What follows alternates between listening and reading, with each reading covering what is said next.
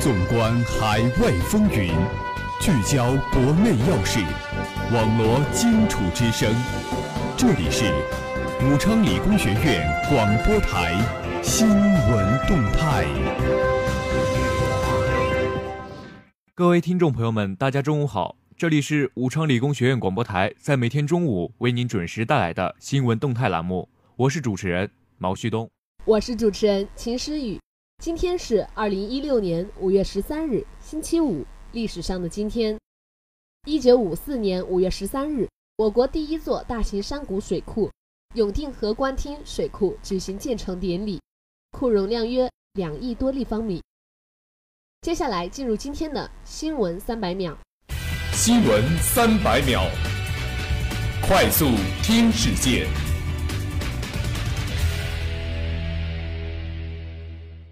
中国地震台网自动测定，五月十二日十一时十七分，在中国台湾附近发生六点零级左右地震，最终结果以正确速报为准。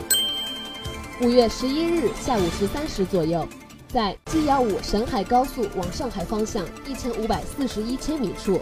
一辆白色轿车的后轮在行驶过程中突然冒烟起火，进而火势迅速蔓延整车，导致车辆烧毁。广西新闻网钦州五月十二日讯。五月十一日，钦州市公安局查获一辆私自装载沥青的大货车。为掩人耳目，该车司机用篷布伪装，最终还是被交警识破。央广网北京五月十二日消息，据经济之声《天下财经》报道，国务院常务会议昨天部署促进消费品工业升级，增品种、提品质、创品牌，更好满足群众消费升级需求。人民网北京五月十二日消息，据经济之声报道。韩国财政部长昨天透露，计划于六月份在上海成立人民币兑换韩元直接交易市场。央广网北京五月十二日消息，据经济之声《天下财经》报道，国务院常务会议昨天部署促进消费品工业升级，增品种、提品质、创品牌，更好满足群众消费升级需求。五月十一日，二零一六年五幺二国际护士节前夕。中共中央政治局委员、国务院副总理刘廷东和南丁格尔获得者护理工作者代表在北京座谈。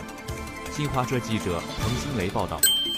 中新社北京五月十一日电，多位大陆专家十一日受访表示，如果蔡英文不承认九二共识的核心意涵，即两岸同属一中，就不可能维持现状，两岸关系将全面倒退，也将危害民众福祉。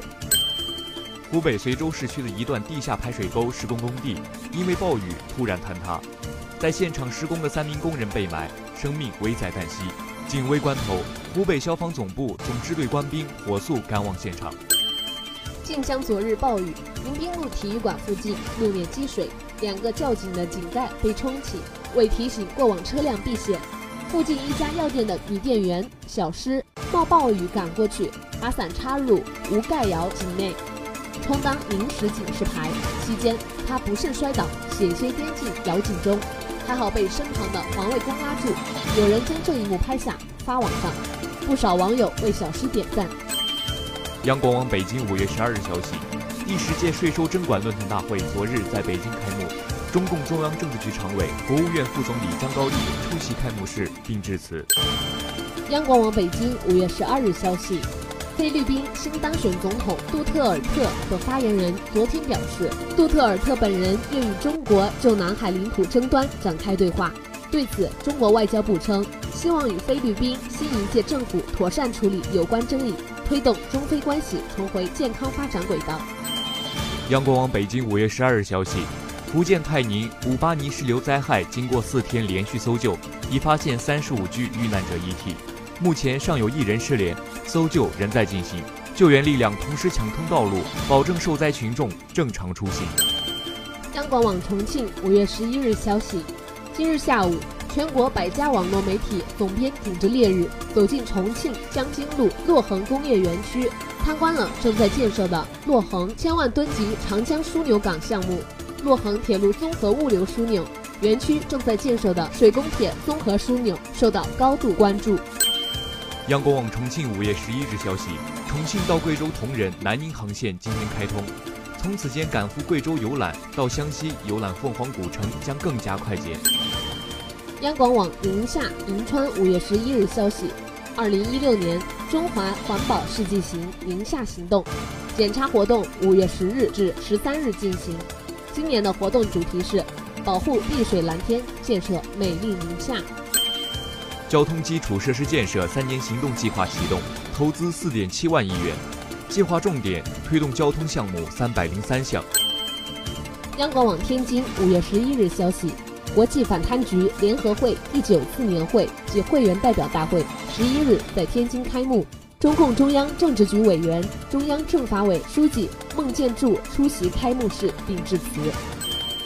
央广网南宁五月十一日消息，广西将加快推进学分改革制，实施弹性学制，放宽学生修业年限。在校生休学创业的休业年限，可在原有学制基础上延长两到五年。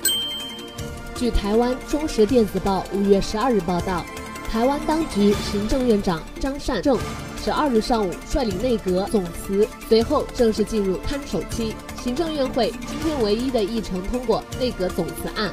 而这也是马英九当局任内最后一次的行政会。热点聚焦，聚焦热点。首先，让我们来一同关注国际新闻。国际外交部、美国官员开始重视国际法。人民网北京五月十一日电，据外交部网站消息，外交部发言人陆康今天在例行记者会上表示，美国官员开始重视国际法，这非常好。而且我们也说过很多次，我们的确希望美国能早点批准并加入国际法海洋公约，这样会使美方以后在谈到这个公约的时候听起来更有说服力一些。有记者提问，美国国务官员拉塞尔十日称，航行自由对小国很重要，如果世界上最强大的海军都无法在国际允许的海域航行，小国军舰将会怎样？如果美国的军舰都无法行使国际法赋予的权利，渔船和货船又会遭到怎样的大国阻拦？中方对此有何评论？对此，陆康做出上述评论。他还指出，美国官员现在也开始重视小国的关切。美国官员说，航行自由对小国很重要，但又好像忘了澄清一下，到底是指的商业航行自由，还是军舰的航行自由？小国同大国一样，都希望能维护商业的航行自由。事实上，大家也都知道，这个自由在南海地区到目前为止没有任何的问题，但是没有哪个国家像美国一样主动违反国际法。接下来，让我们来一同关注国内新闻。武汉专项打击伪基站犯罪，成功破获三十三起伪基站案件。人民网武汉五月十二日电，近期警方接连接到群众举报，经过一些繁华路段、火车站、汽车站时，手机收到了各种来路不明的短信。这些短信有的显示来自大型商业银行的服务号码，以兑换积分、网银失败等理由要求客户点击不明链接；有的说可以无偿抵押巨额贷款；有的自称境外赌博网站。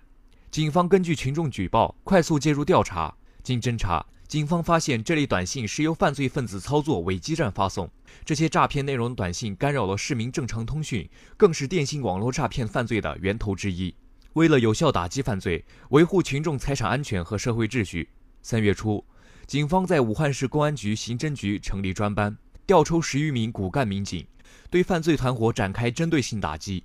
工作中，民警采用跟踪布控，对三镇街头的伪基站有力出击。据悉，三月一日以来，警方已经成功破获三十三起伪基站案件，刑事拘留四十人，收缴三十八套伪基站设备，捣毁两个滞销设备窝点。下面让我们共同关注校园新闻。武昌理工学院拍千人合影毕业照被赞壮观霸气，钟南再现。五月十一日上午，武昌理工学院二零一七届毕业生三千五百余人在该校行政楼前广场进行毕业前的集体合影。合影以学院为单位，其中人数最多的学院有一千多人合影，壮观的场面让围观的人直呼壮观霸气，称其为最牛高校毕业照。记者了解到，该校从二零零六年开始，每年都会组织以学院为单位的集体合影。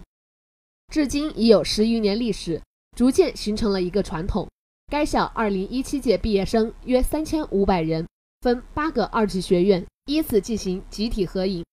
最多的一个学院，商学院毕业生有八百余人，加上学校领导和教职工超过 一千人，呈椭圆形合影。记者在拍摄现场看到，共拍照的铁架有五层高，近百米长，在行政楼前的广场上围成一个巨大的圆弧。据摄影师黄师傅介绍，千人毕业照洗印出来后，约有二十六厘米宽，一米七长，画面清晰，每个人都可以清晰地看到自己。据了解，在进行完学院合影后，该校还将进行班级合影，届时将制作精美的毕业纪念册，免费送给每一个即将毕业的学子。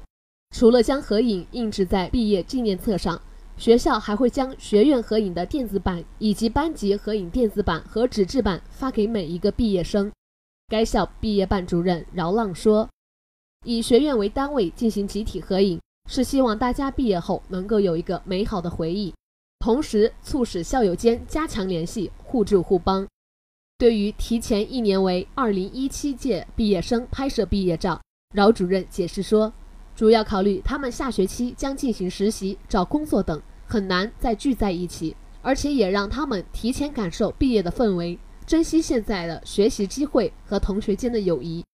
对于学校拍摄千人毕业照，不少大学生充满了喜悦之情。该校商学院会计专业大三学生孙文燕说，第一次拍千人，第一次拍千人合照，感觉很震撼，有一种大家庭的感觉。毕业以后回忆起来，也是一份美好的回忆。接下来，让我们共同关注另一则校园新闻。武昌理工学院广播台在第一届高校广播台东湖诗会朗诵比赛中斩获最佳风采奖。中南在线为弘扬和传承中华传统文化，贯彻落实习总书记关于中国特色社会主义文化的号召。